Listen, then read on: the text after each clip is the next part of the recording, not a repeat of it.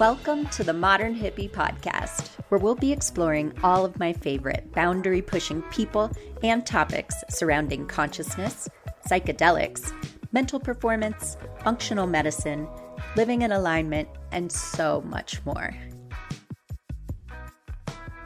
I'm your host, Barrett Perlman, a former pro wakeboarder turned body worker, energy healer, and well, a modern hippie. And I'm so glad you're here. Are you struggling to integrate your plant medicine or psychedelic experiences? Do you feel alone in your journey towards healing and self discovery? It's time to discover the Sacred Integration Tribe. Our online membership community is dedicated to bringing people together to share their experiences and support one another on their healing journey. With access to a wide range of resources, including weekly expert guidance on live integration calls with me, Barrett Perlman, guest hosts, integration materials released monthly, and heart centered peer support, you can finally find the tribe you've been searching for. Join Sacred Integration Tribe today at www.sacredintegrationtribe.com and discover the power of community on your path towards healing and personal growth. Again, that's sacredintegrationtribe.com. Welcome back to the Modern Hippie Podcast. I am joined today by Sabri Gazail, who is an intuitive guide, thought sharer, and host of the Lost and Found podcast.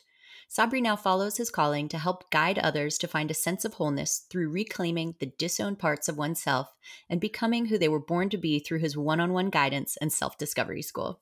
Thank you so much for joining me today, Sabri. Thank you so much for having me. It's uh, I'm really excited.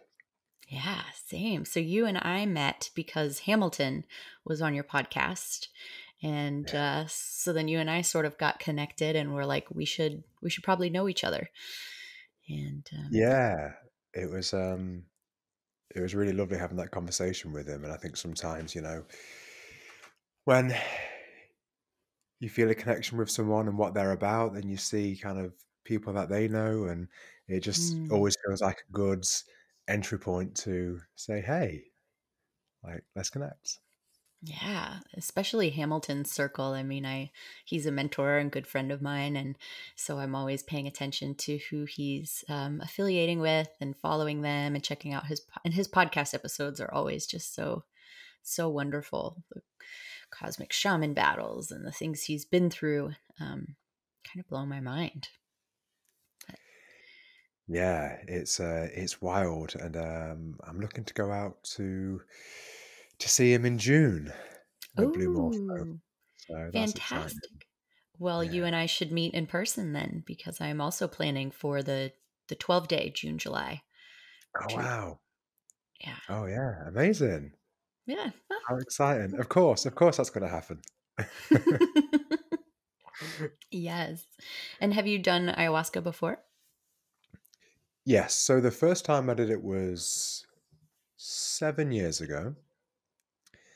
And the most recent time was January. Oh, fantastic. Yeah, so Are that was that was the fifth journey on, um, in January.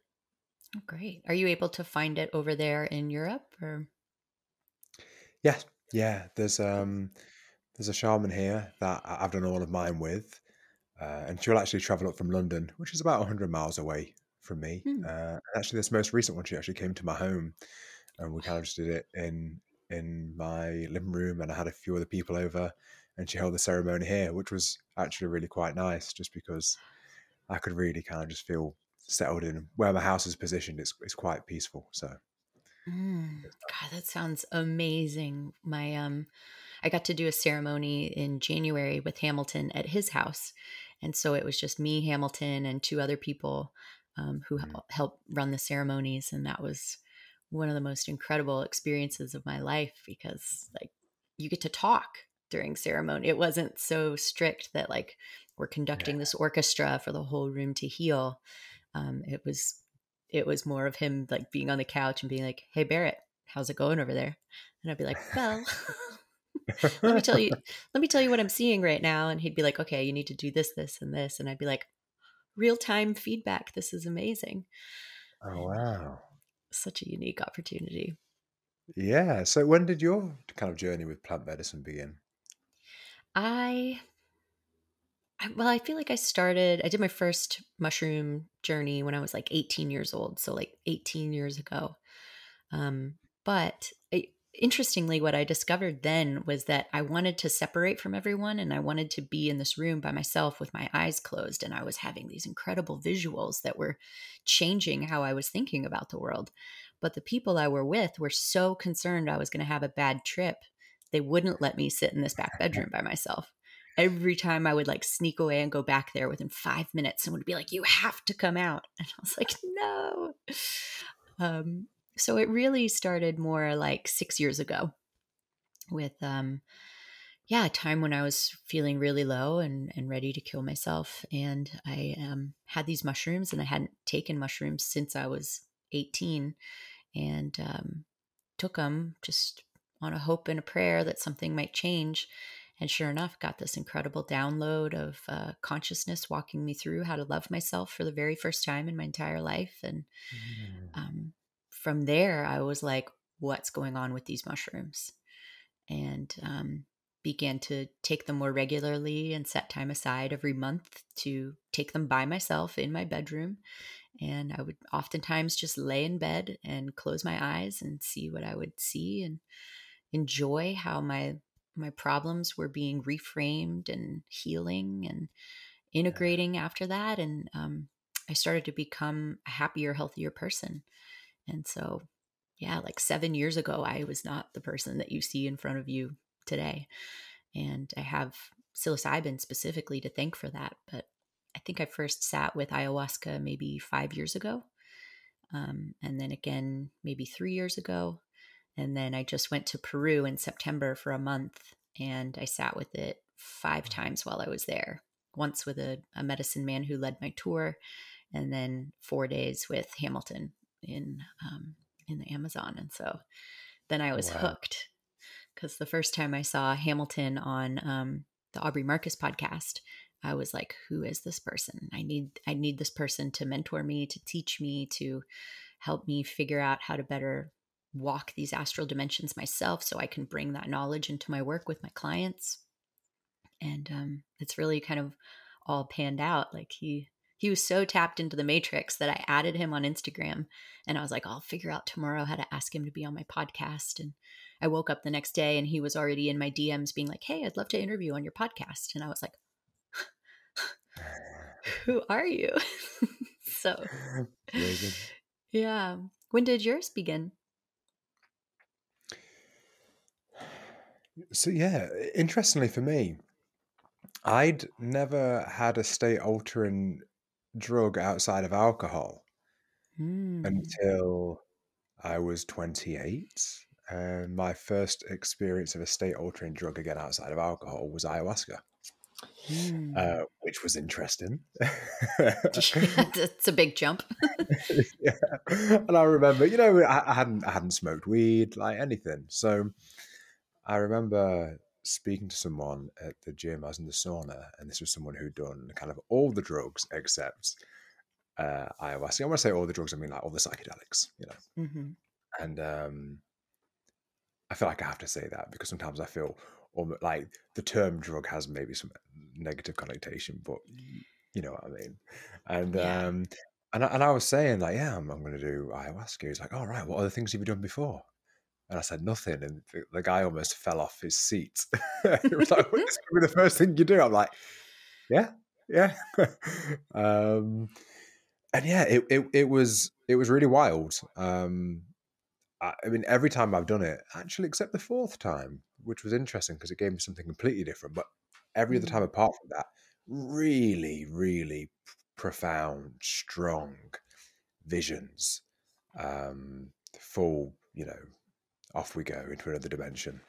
Hmm. And some repeated things, but I've always found that I've managed to navigate.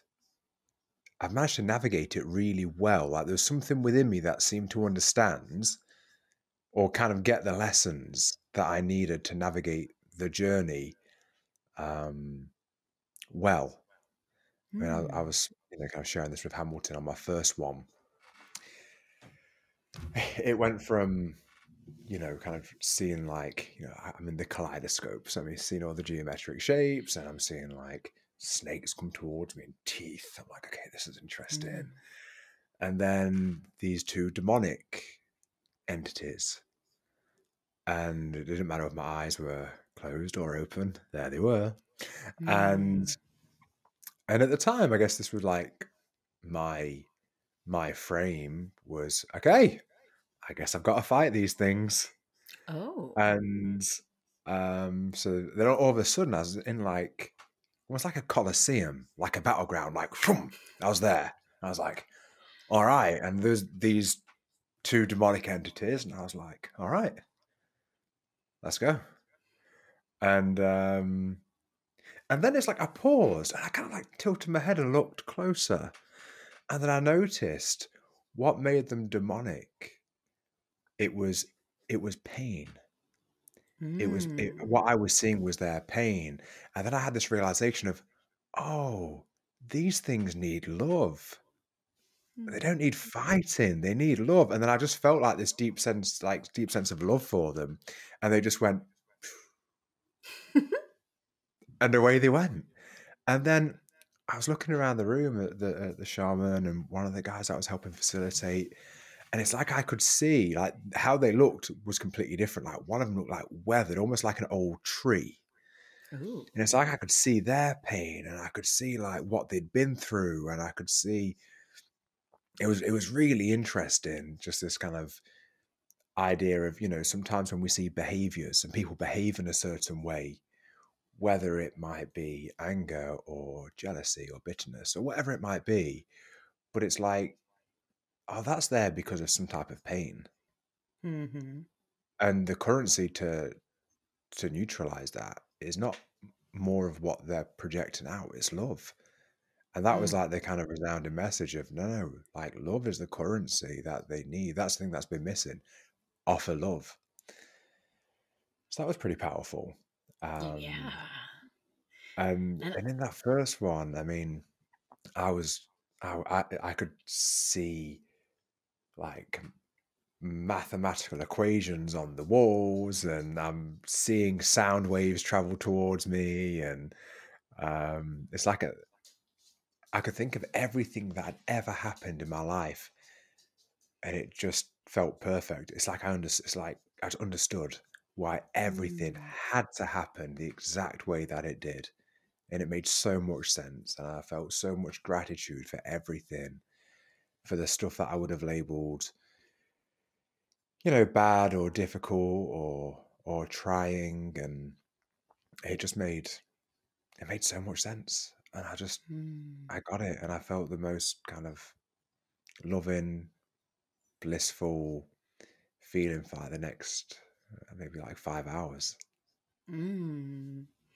I love that. And I love that you sort of had that discovery of, of love as the tool, as the weapon. Um, that's something that's really come to light for me in my life as well. That, you know, I have, I have this Arcturian lineage as well, I guess, that um, and the major tool they use is, is love to alchemize everything. But it's become very apparent to me in my life that exactly like what you were describing that these these pain these beings in pain can be alchemized with love. And i think a lot in that realm as well is um, alchemy through love. And that's like what hamilton teaches is to send send rainbows but send love and um, to be able to tackle and conquer those sorts of things. And i find that just so applicable to most things that we go through in life like most people just need compassion and love and um, i know like i drive through traffic and i feel like the only one out there who's sending love to every single person who cuts me off excuse me and so i'll be driving around and you know someone will take a light that cuts me off and i'm like oh i guess they must have really needed that. I send them so much love for whatever their situation is that they had to do that and um, it's a different way of of going through the world but i think um, also I, what i honor is that in that ayahuasca space i hear a lot of similar stories from people about being in the moment and knowing almost exactly what to do to conquer what's in front of them or to navigate mm. what's in front of them. And I think that's the beautiful intelligence of the plant medicine coming through. So I'm also curious how far along were you on your self development path? And did you already have a lot of tools in your toolkit for self reflection um, when you got to your these ayahuasca journeys? Yeah, well, so I started listening to some of the kind of the OGs of self development, uh, like Wayne Dyer, Brian Tracy, Zig Ziglar, Stephen Covey. Mm. Um, at probably quite an unusually young age. I was 14 um, when I started listening. I had a, a Wayne Dyer cassette, cassette tapes. Mm-hmm. um, and, you know, th- there was something that it called to me. It called to me. Um, you know, I, I, it resonated with me, and I, and it and it did for a reason. Um, and I think that reason now, to me, I believe is things both to do with things I experienced in this life, but I also think because of past life things as well. Mm. So, yeah, I was I was kind of heavily into, I, I would say, traditional self developments from a young age, and it was interesting because I think a lot of traditional self development and this is kind of one of the things that I I find out, you know, work on with clients of people that traditional self development very often teaches like the path to mm, salvation is through success and through mm. achievement and accomplishment and ultimately to build this dream life and it's kind of that's kind of part of the dream like here's how you can achieve all the things that you want and it's well, what part of me wants that? Not the part that what wants part? to be happy. Right? It's most people are trying to gain success and significance to supplement the feeling of lack of wholeness. Mm-hmm. And I would say that I really went along that far along that path. So I was it's kind of wild, really. It's, it's been a roller coaster. I feel like I've lived a few lifetimes in this one lifetime. uh, I feel you. and um, you know, I was like, I was a pretty, I was a pretty fat kid. Hmm. Um, I had like a forty-two inch waist when I was fifteen, and I had really low self-esteem. I didn't speak clearly. I had a bit of a stammer. Hmm. Um, and just, I remember being maybe, you know, 13, that kind of age, maybe even younger, actually, come to think about it, maybe even younger, because I got into martial arts around that age. And I think this was pre martial arts. I remember just thinking, like, I just wished I was anyone except me. And I, I hmm. remember being that age and just crying and just thinking, like, I didn't, for whatever reason, just how much I just didn't want to be me. I wished I was anyone else. Mm. And I think I got to a point where I came across self development and I went from this place where, I, in many ways, felt like I was in hell. And I kind of saw that there was these tools that could get me out of hell. Mm. And that was okay, how, how do I start to change my life and feel like I'm not a victim and feel like things aren't happening to me and I start to you know grab it with both hands and start to make things happen and make things change. And I kind of got into the self development through martial arts. Like it was one of the things that was kind of taught there, and I, I saw the instructors were like listening to these types of things. So I was like, okay, I'm going to do what they're doing. I'm going to listen to to this stuff. And you know, I guess martial arts was the first thing that, you know, progressing through the belts and wanting to get to to black belt. From a very young age, I I felt drawn to coaching from from around 14 I, I wanted to like assist in the classes and help with the little kids mm-hmm. classes and hold pads i just felt drawn to coaching and to kind of helping others and actually martial arts was the first sport really that I just seemed to be. Well, my first lesson, I was kicking with good form at head height with power, and my coach asked how long I'd been training, like elsewhere, and I said, "No, this is my first class," and he kind of didn't believe me, and I've, and I was terrible at all of the sports. Like I was just terrible. I couldn't play any like team sports, but for whatever reason, martial arts just made sense to me. I could just kick well, and I just picked things up really quickly. And uh, I mean, before I here in the UK, we've well, actually it's, it is older now, but then we've finished school at sixteen. Oh shit! And yeah, um, but whilst I was still at school, so like when I was fifteen, I was training. I was training in thirteen classes a week, and I was helping assist in classes every single day. So I was just it's all I was doing. I wasn't really bothered about schoolwork. It's it's all I wanted to do. At sixteen, and at this point, I, I was really unusually good for my age. Um, I was teaching 23 classes a week when I left school. Wow. And and and that's what I was doing. And then I started training in the gym when I was 17.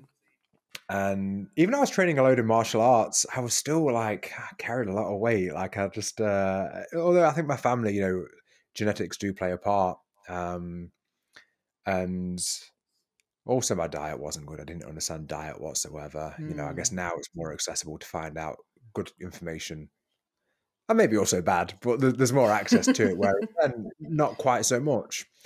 Um, and I started training in the gym. I started to see like some shifts in my body, and that led to. I mean, by the time I was I was 23, I I had like I went from having a 42 inch waist to having maybe like a 30 inch waist with a 50 inch chest. I'd competed in bodybuilding when I was 23. Um, I opened a martial arts school when I was 21. I, I was teaching full time. Um, going back a little bit before then, I'm just trying to give like a whole picture of how I got to the plant medicine. But sure. um, I, you know, when I was like a teenager, I genuinely had like a visceral fear response to the idea of speaking to women. Mm. Terrified, terrified and it's just because of like how I viewed myself. And I, I remember maybe being around 16 actually and, and thinking, genuinely thinking, I don't know if I will ever have a girlfriend. Like I can't ever imagine a woman being attracted to me. Really, really thinking that. And I remember like, you know, at the age where I'd think about going speaking to a girl and I would I would have preferred to have a, a fight with a stranger. uh, I, would, I would I genuinely would feel more comfortable just having a fight than like going saying hi to a girl that I wow. found attractive. yeah. Um, intense. Uh, yeah, yeah, it was really intense. And and then I kind of came across um it was like an ebook called Double Your Dating, and it was a pseudonym of David. His name was David D'Angelo. It was a pseudonym of Eben Pagan, who's like a really high level internet marketer. Mm. And I read this, and it was all about like how you can be more attractive by how you behave. And I was like, oh, this is interesting.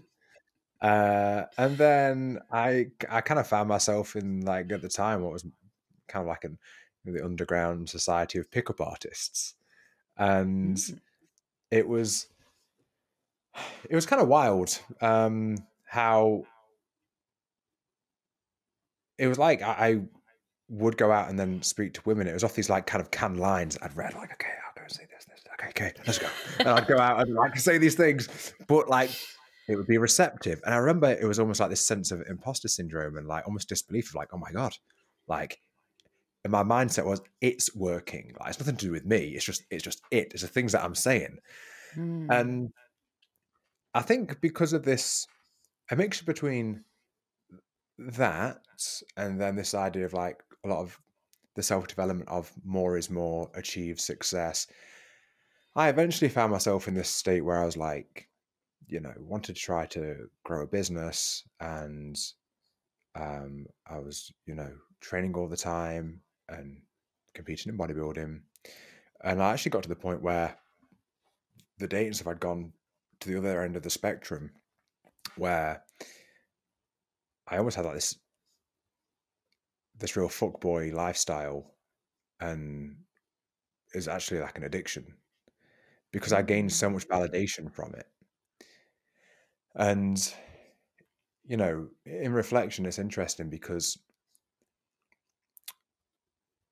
it's it's almost championed in society for a man to be able to have a lot of sexual partners. Mhm. Um, so I was kind of getting validation from peers or other men on one hand, and then on the other hand, I was getting validation myself because I guess I was still this underlying belief of you know kind of going back to this old belief of like believing I couldn't ever imagine a woman being attracted to me. So there was this weird underlying thing behind it all where I was, I don't know, like each person that I would I would be with or be intimate with or sleep with almost felt like just like another little confirmation that I'm okay. Hmm. But I, st- but I still didn't believe it myself. Yeah. And actually, I had a, a real fear of letting it go anything past just a sexual connection. I felt like, well, if they actually saw me beyond that, they would see who I really am, and then I'd be rejected. So it's Hmm. almost like there was this thing happening that stopped me from having like deeper emotional connections. And I would say it wasn't until I met my daughter's uh, mother when I was 27, I think. I think I was 27. And, you know, we were in a relationship, but the amount of anxiety that came up for me, the amount of triggering that was happening, it was wild. And at the time, I didn't understand what was happening. And I remember feeling like all of the feelings that I had when I was maybe, you know, 12, when I felt really self loathing, they all seemed to come pouring back. Like this weird, Hmm. like time loop had happened where all of the stuff that I'd done, let's say from the age s- 17, 18 to 27, that decade, it's like I'd built this really tall building, which was all based around achievement and significance, but I built no foundation and it Hmm. wasn't built on anything solid. It was just masking and trying to go up away from ultimately the deep pain I felt of being me. And those Hmm. things just made me feel like I'm okay with them.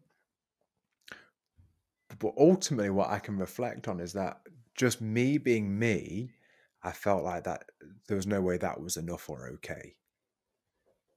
It had to be me plus whatever, plus being in great shape or like being successful or, you know, like maybe even intelligence. Um, you know, I I felt like it always had to be, I had to offer something. Like just showing up as me wasn't okay. And I actually got to the point where I went through like a, a, a dark night of the soul, and it was really interesting because, um, you know, in, in the relationship at the time, uh, and we aren't together now, but we we get on so well as, as co-parents. My, my daughter's six now, Hmm. um, but it was um, her kind of personality type would really, really press on some of my wounds from childhood. Um, you know, and I had like quite a tumultuous uh, childhood, you could say.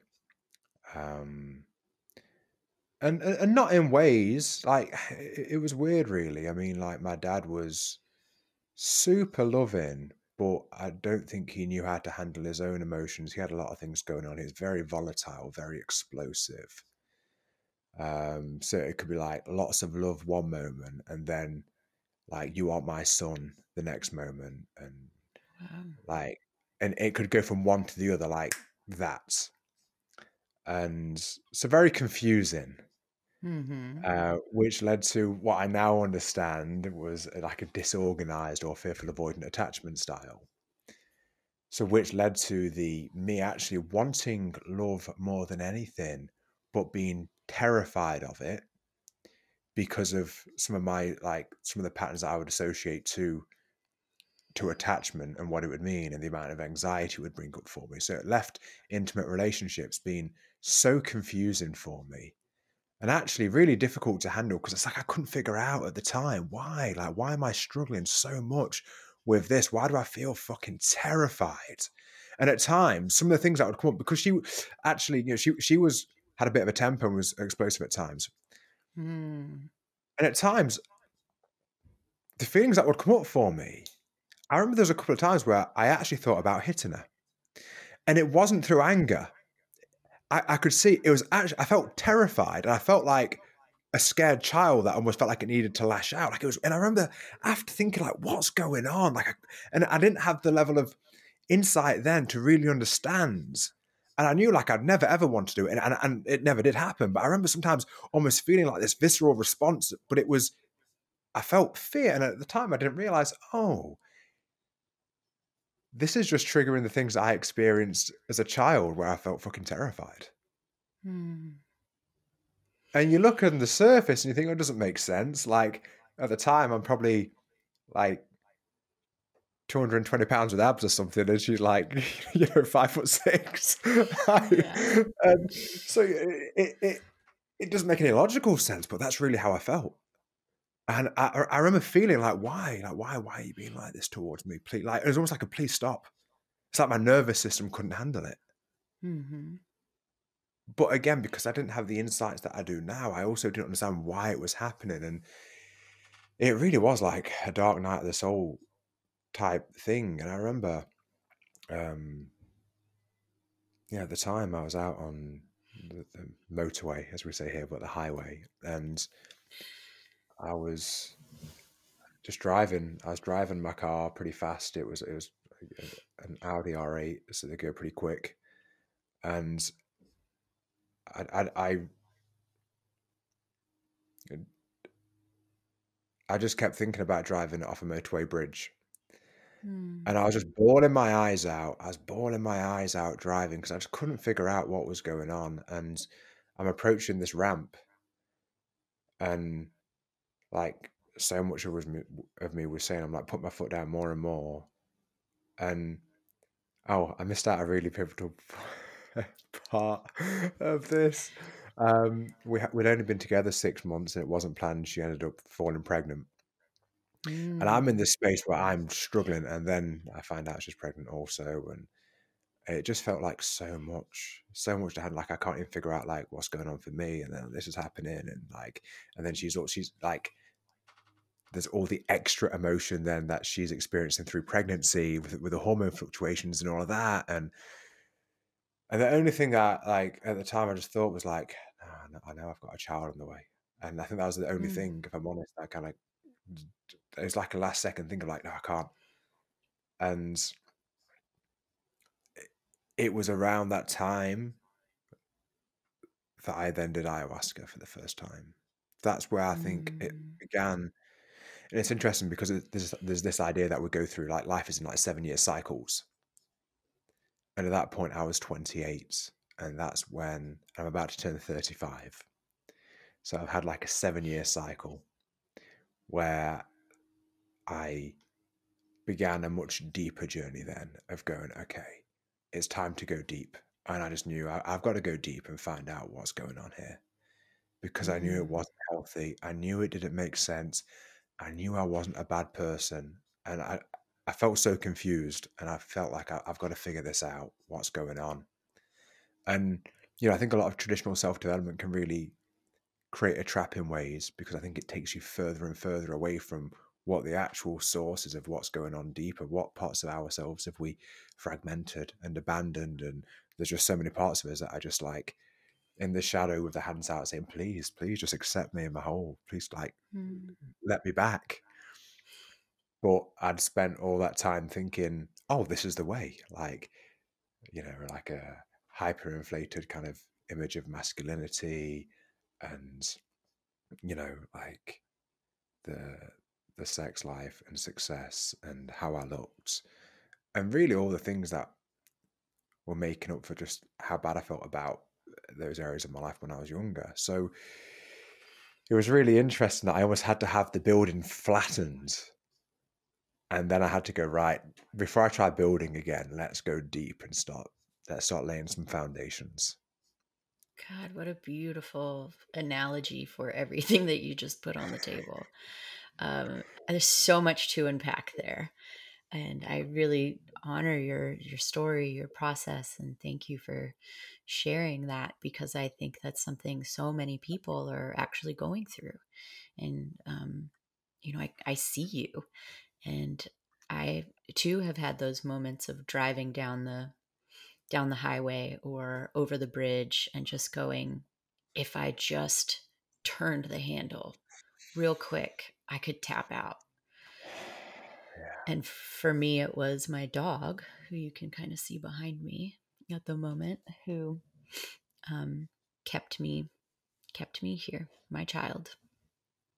Um, but I, yeah, that so many times we just want to dissociate from those parts of us that bring us so much pain and to pretend like they don't exist.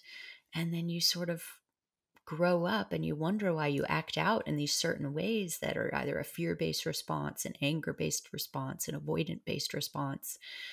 And we just want to slap more like work harder, fill yourself with love. But like, sure, you can fill with love, and love is my tool, love is my weapon. But it took going deep into the darkness to be able to walk so much in the light and continuing to dabble. There's those lessons there that are they're crunchy for lack of a better term.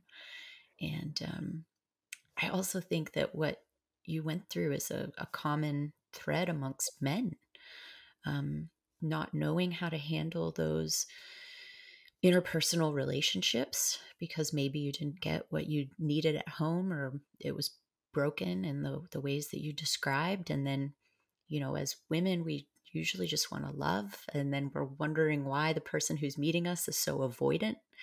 And, um, you know, for instance, I tend to tend towards anxious attachment. Yeah. And I do wonder why I, I received so much love at home. And maybe that's why, like when it's not touching and when it's not good communication and when it's not um, clear answers and quality time and all the things that my parents gave me, I'm immediately unsecure. Um, mm. Um, you know, which has its own different challenges. And uh, yeah, I'm curious what you did then to, uh, well, I guess you turned to ayahuasca, which sort of brought you there. But what was the, what were the self help things that you actually found beneficial to start reclaiming those parts of you? Yeah, it's really interesting actually because I suppose I finished the story seven years ago. And mm. a lot, the, the, most has probably happened in the seven years since. Yeah. Um, so, wow, okay, so. And I only say that because I think ayahuasca is the tool right? It's the tool yeah. that opens the doors to seeing other things, but then it's the integration and it's having access to these other modalities and ways of looking at what came up to to really heal yeah. and integrate those parts. I I started going into some of the childhood stuff of making sense. I I, I had like a guided session, and then after maybe I'm fortunate enough that I can actually take myself there as well. And and now, I mean, I have, I have a whole different thing that happens now. But we can talk about that after. But at least then, I could kind of um, um, guide myself through it a little bit. Where you know, I rem- I remember having I'd have a memory of something that, for example, my dad had said and then it was like, oh my God, like I'd start crying. I'm like, I know what that is. I know what and and whilst like one of the big things of I always felt like um I had to compete with others in a way or be as good as others. Mm. And then I had this memory. Ah, oh, bless him as well, my dad. He didn't know. He didn't know. He was just unconscious. And mm. um but I remember like, you know, I was I was I was a pretty chubby kid even as a young kid. And um I remember him like one of my friends was over who wasn't. And my dad said, like, oh, look at so and so. He hasn't got any fat on him. Why can't you be like that? Oh, dad. And and I remember it, and it was almost like a like uh, what what's wrong with me? Like mm. and uh and I can remember just I remember having the memory of even now as I say it, I still feel emotion around it. Um, but I remember at the time I had that memory and I just started crying. I was like, oh my God, like, whoa. And, you know, it, it's little things like that which can then form the belief of, okay, why can't I be like that? Okay, I guess I need to be like that. I guess I hmm. need, I guess I need to be like that. And, and there were little things like that that you know I just started kind of going into more of these childhood things of, of remembering, remembering things that I'd completely forgotten. And I started to do some of that. And I would say when um, my daughter's mother and I separated, um, it was interesting because we had, it, it was like, there was a lot of love and a lot of volatility in the relationship. And once we actually separated, I, I done ayahuasca whilst we were together, and then I, I did it a second time when my daughter was six months old, and then a third time when she was one. So I did it. I did it mm. once, six months later, six months later, six months later. Uh, at this point, we'd actually separated. Um, when I did my third, uh, the third one, um, and then at this point, you know, and since then, really from when we've probably been separated, maybe three months or so.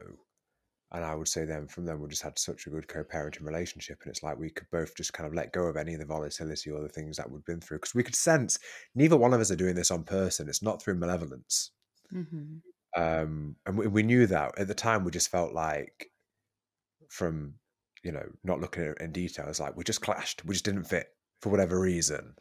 And now I kind of have a much better idea of what those reasons are, but but that was enough. So um, I, I would say, if I'm honest, I then spent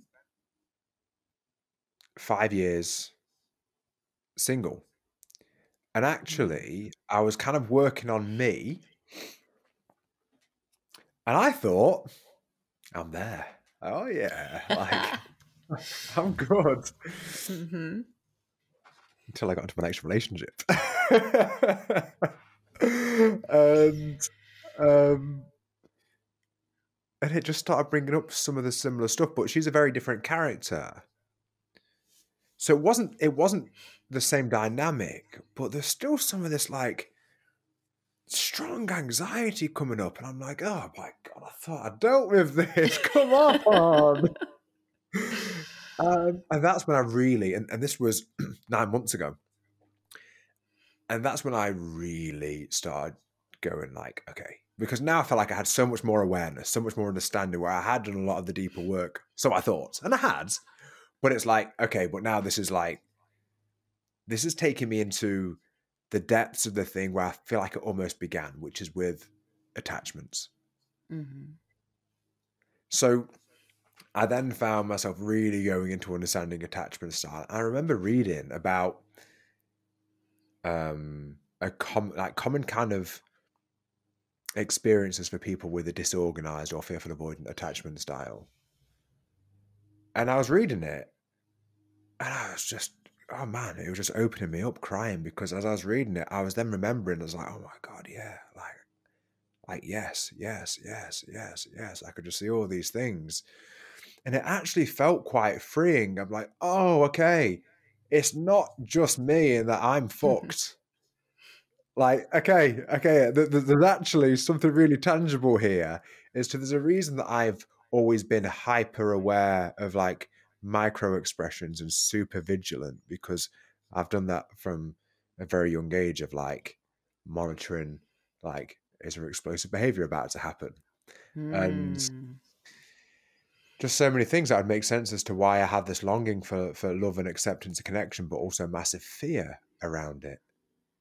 Um, and, and why these things were coming up. And then from having that awareness, what would happen is I might still get some of this anxiety. And it was like the perfect storm. The person that I met, and I'll, I'll get back to this because there's a really wild story about this. But um, it's like the circumstances were kind of perfectly designed to trigger me. Isn't that how the universe always works? It's like, here's your new curriculum.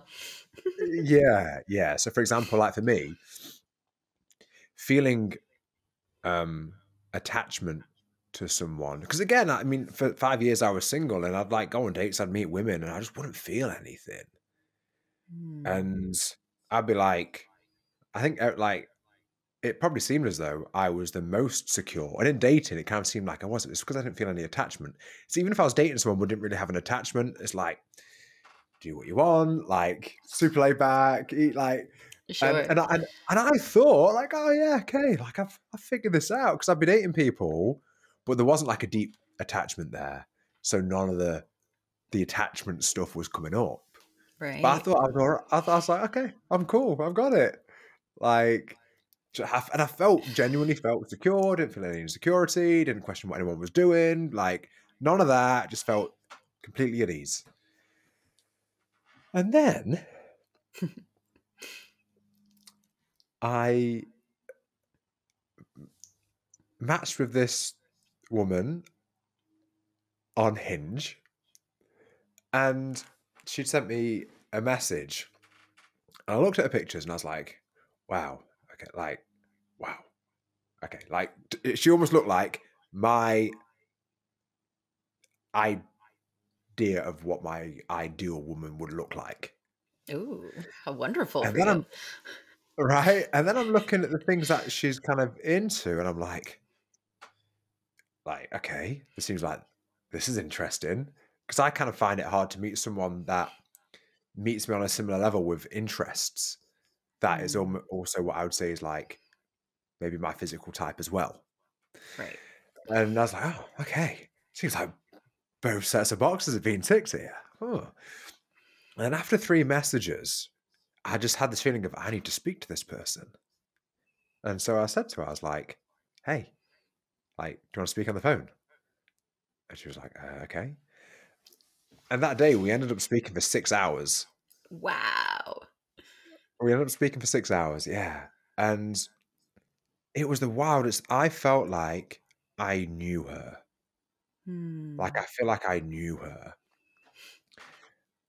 That was on the Wednesday, and she lives hundred miles away.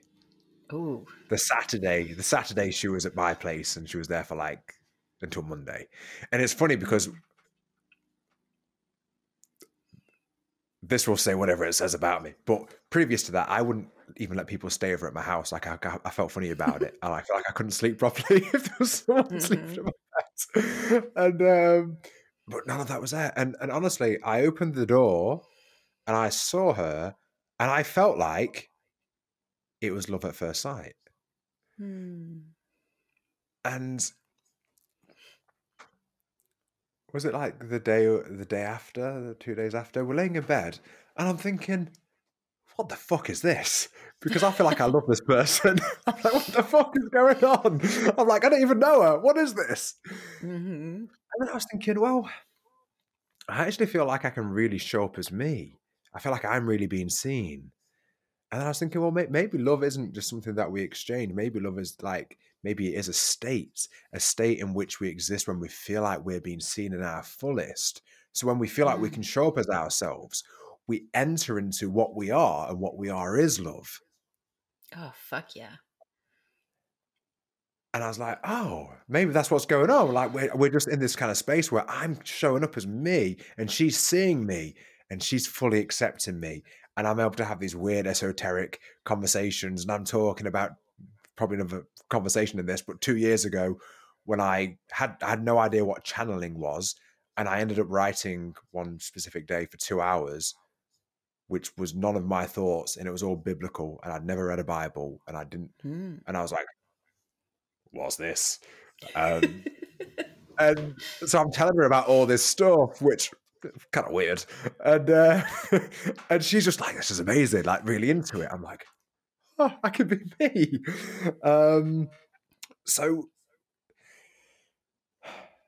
I just felt this this real deep connection. Um, and I would say actually the last nine months I've probably experienced the deepest transformations I've than I've ever experienced through all of my life before that. Um, Mm. So if that takes us up to nine months ago, um, I I would say that the next nine months is probably where the, the wildest stuff has unfolded, which has blown my mind in so many ways. So yeah, we're- we're there. And that's just the beginning of your next seven year cycle. Dude, Yes. I am living in such a parallel world to you. Um, because again, I think my my journey really maybe started in 2015, getting back into um, like courses on witchcraft and how to uh, utilize the energy that's around us all the time for good. And sort of at the end of 2022 was when I ended up, you know, in the Amazon with Hamilton and having this like full unlocking, just oh my god, and and coming back and sitting with that, and in the last sort of three months, um, figuring out uh, what this path really is for me. And so it it started essentially a new seven year cycle of being like, oh holy fuck, now it's everything I did before, but like the dial turned up Yeah. and I also I just recently met someone who's just this cosmically divine human. I met him on um, Instagram, and he was going live, and I had been actually been following him for like a year, and I was listening to his voice and what he was talking about and the depth of these conscious topics, and I was like, "Who the fuck is this person? I need to I need to know this person."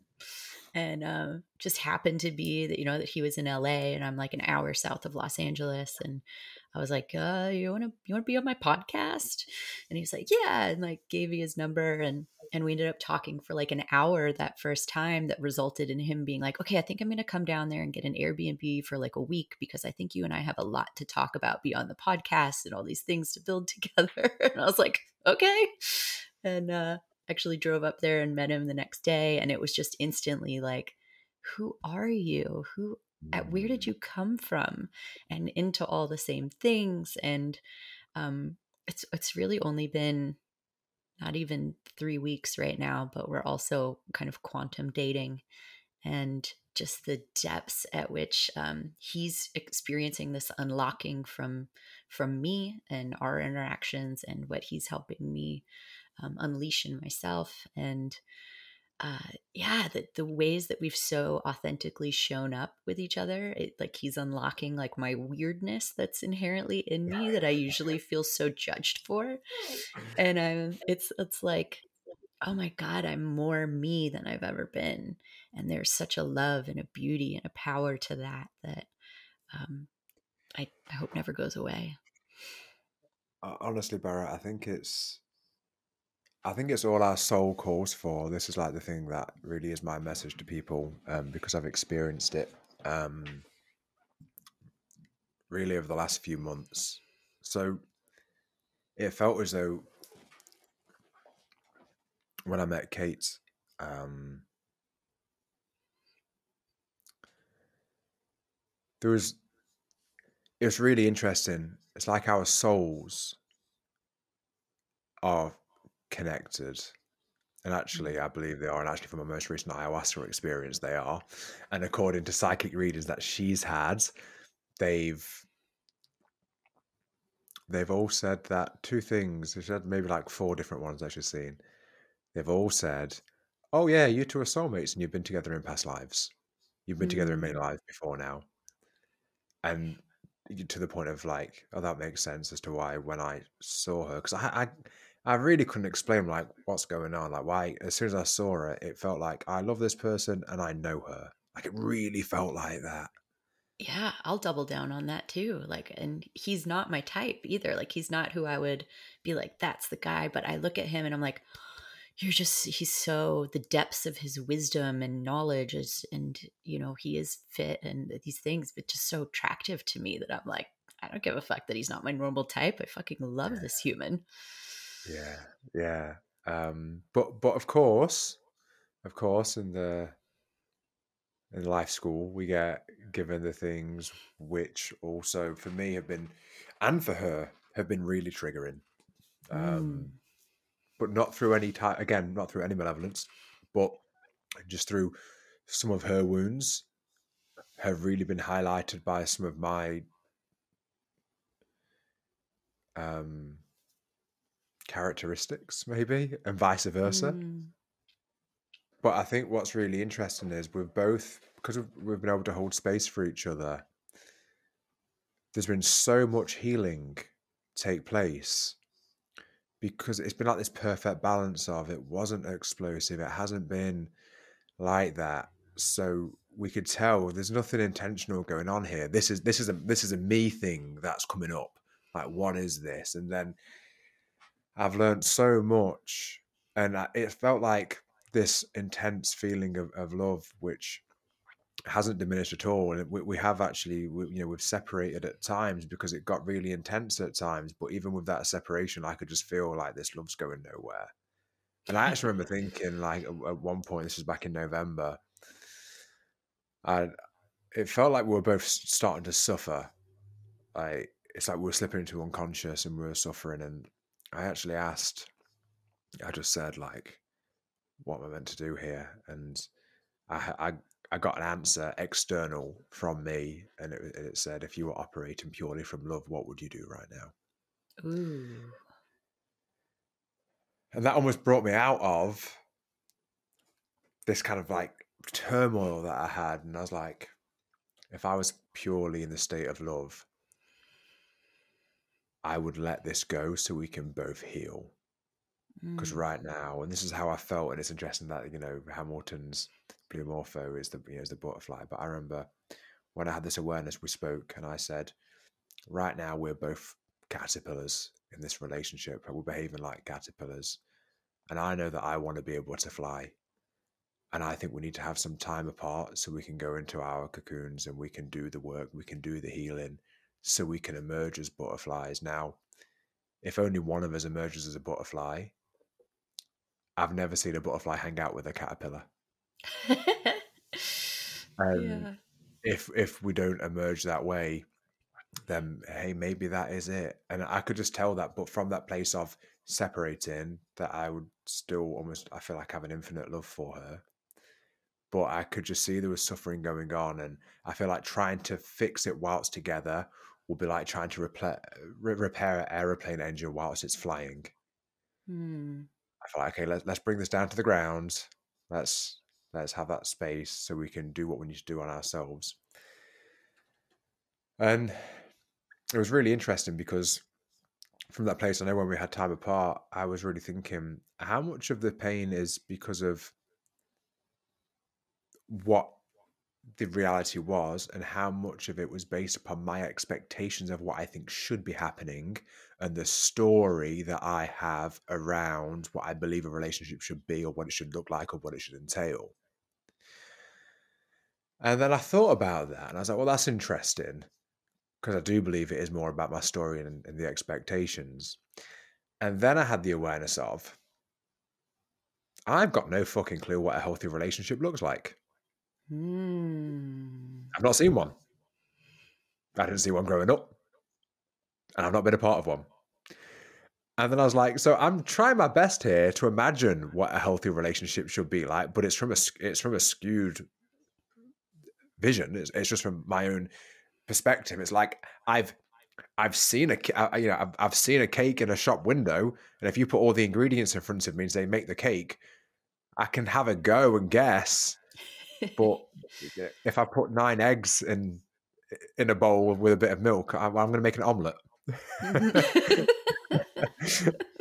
um, and and I felt like that's kind of was what was happening. It's like I'm trying my best, but it still wasn't there. So I then really started thinking and looking into like, and it wasn't that we were way off, but it's like, no, no, I need to start looking at not from my perspective, but really start looking at what does healthy look like? Not what do I think is healthy, and start mm-hmm. looking externally kind of for that. And um, and yeah, it's I mean it's it's been it has been wild. There's definitely so much more going on than it just being a regular relationship. There's a real karmic thing there, um, and I, even though I've had an experience of channeling things, like I mentioned a couple of years ago, I still almost wrote that off as like, well, that was kind of weird. I don't know what that was. Anyway, like kind of ignoring it um, and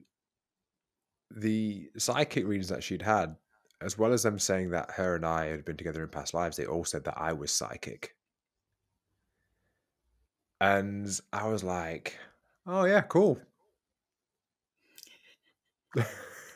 Avoid. not really think, yeah, like, okay, I was psychic. Um, and then I started thinking about it, and it's funny because I actually think I've always known it, but always just I'd go to like the left brain and go to like logic and and you know like linear thinking, I'm like oh, just coincidence that I would, you know, like for example, what was it a year and a half ago? I was involved in a business where there were some things that happened which you just couldn't guess, just couldn't guess, and I would get a feeling of like I think this thing's happened. Then I'd call one of the other directors and say, hey I think this thing's happened. And he's like, no.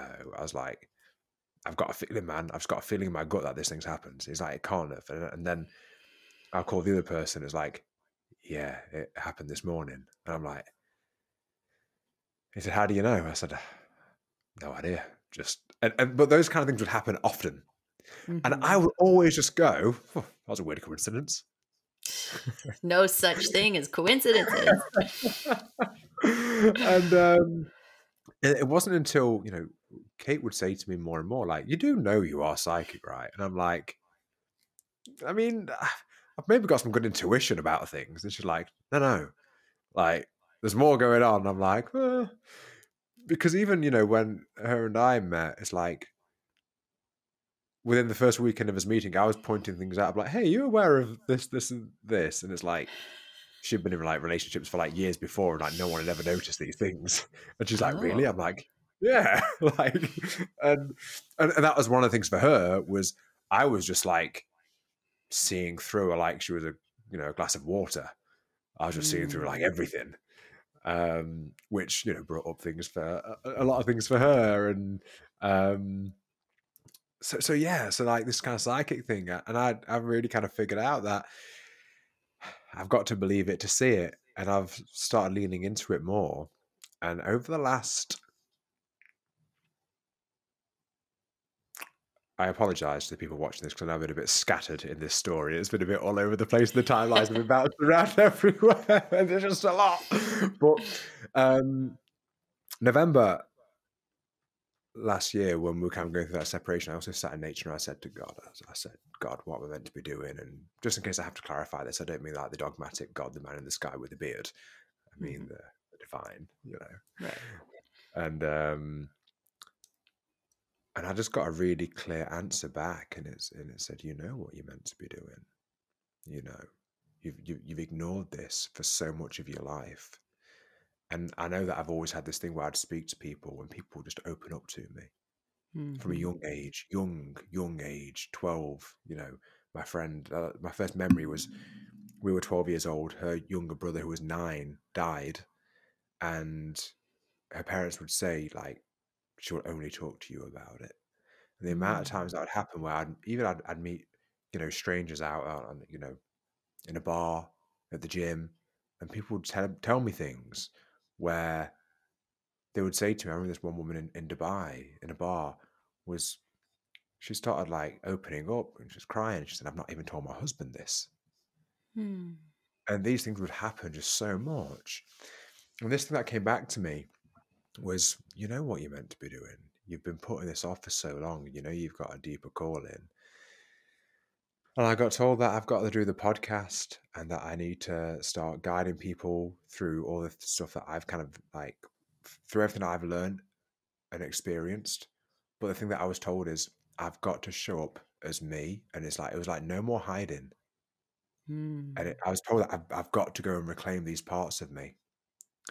And it's like I've had this kind of crazy crash course since then, which then coincided with my most recent ayahuasca journey, which was all about that. It took me into I, I could physically feel like my sacral chakra like vibrating and Mm. and then since then I've I feel like I'm just showing up as me and because even like for two nearly three years before I'd not been on social media. I didn't really want to be seen. I did you know, like being heard, I've always had a thing around that for whatever reason. And um and honestly it's the most liberating thing. Like I feel like I can just show up as me.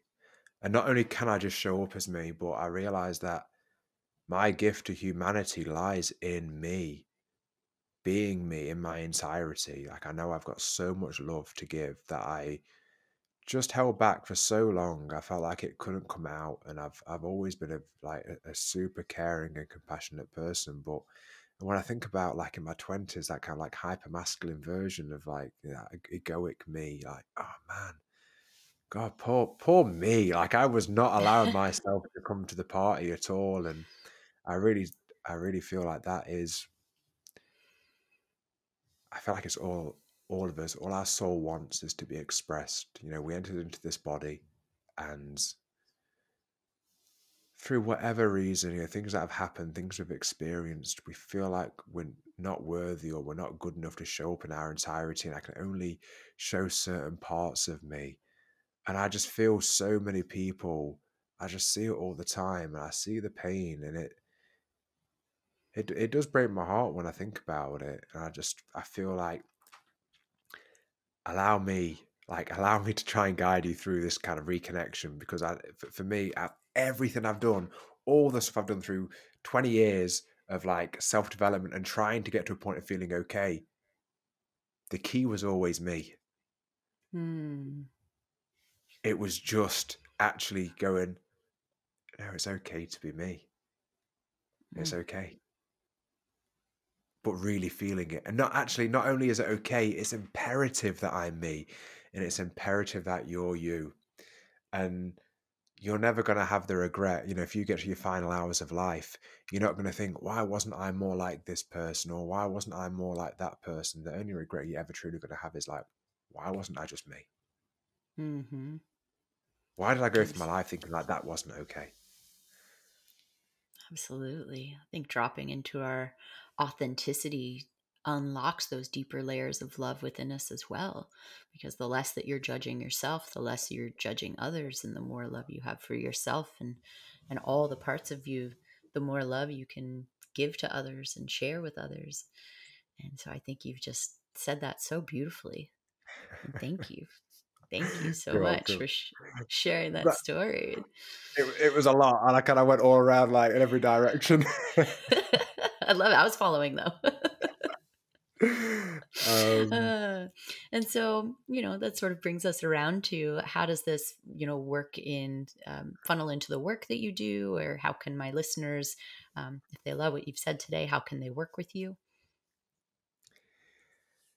Yeah. So at the moment, I'm I'm building out a a platform, but right now I'm I'm mainly doing one to one guidance, and I mean I, I know I've said a lot. So you think how could I possibly have mi- missed anything out? But um, I as I've kind of lent into the belief that actually I have got more going on here than just an understanding of things. I do get strong feelings.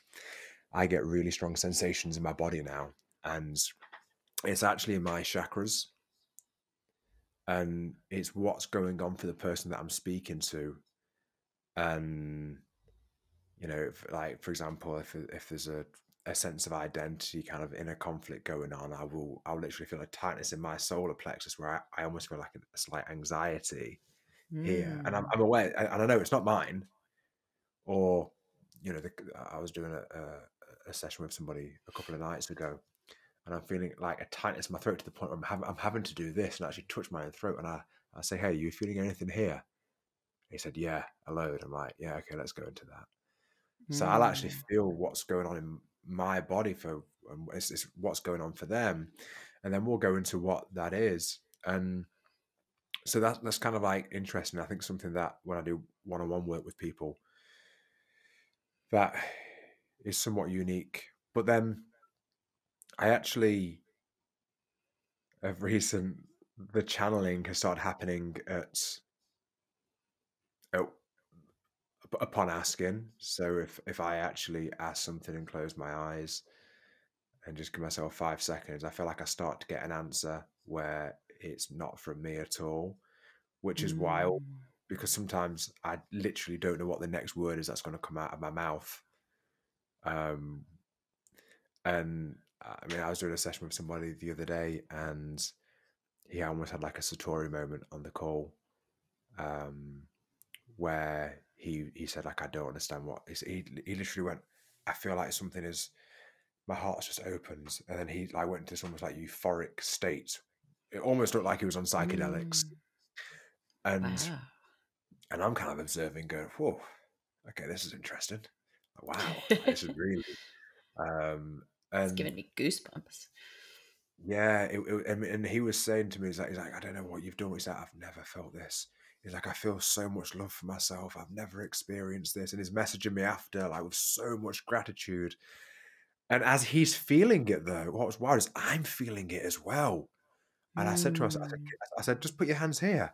And he put his hands on his own chest. He was like, oh my God, my body feels so good to touch. And I said, "Can- I said, can you feel that in your hands? He was like, yeah, it feels like electric's flowing, like electricity's flowing through me. Um, so again, as always, it's a long answer to a, simple question from you. Um, so at the minute, I'm mainly doing like one-on-one um, whilst I'm building out the self-discovery school, which is actually going to be. I, I asked, and I've, I've been told I need to create a, a course which is channeled. Mm.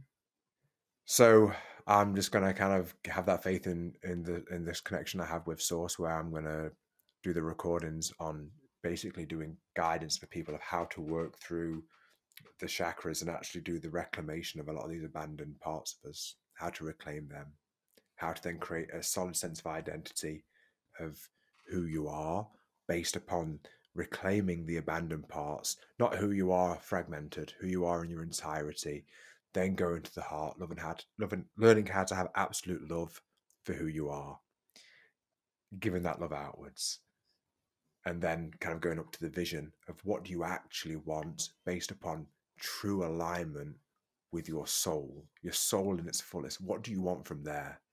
Not what do you Mm. want from the place of feeling fragmented and broken and not enough. And if I have these things, I'll feel a little bit better, which is the trap that I ran for years. Mhm. So, um, yeah, the best places to find me are Instagram, which is lost underscore found wisdom, or Sabri Gazail, which is my full name, and my YouTube. Um, you know, I've got a podcast on there, Sabri Gazail, Lost and Found.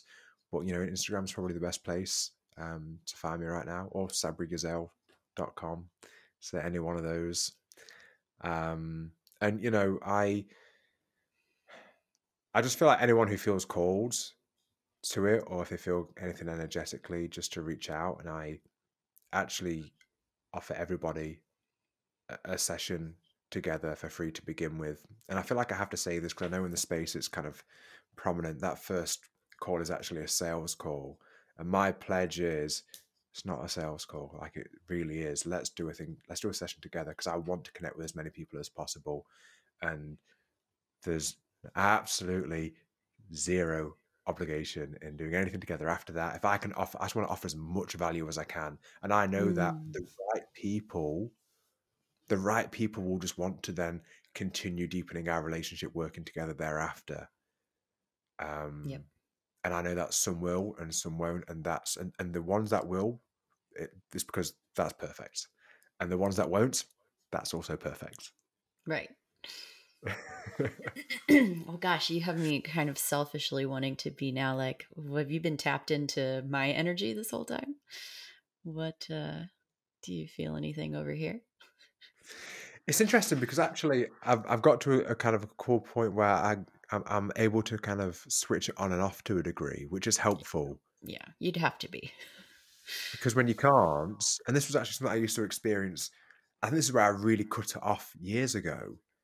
It's because I I used to get that a lot, and I felt like it was overwhelming speaking to people because I felt like I was getting these downloads and loads of stuff that was going on, and I felt like I couldn't have a normal interaction with the person without kind of like feeling all this stuff. So mm. at some point, I actually kind of chopped it off, and it's only of the last more several months I've really allowed this back in. But I seem to be able to navigate and control it a lot better.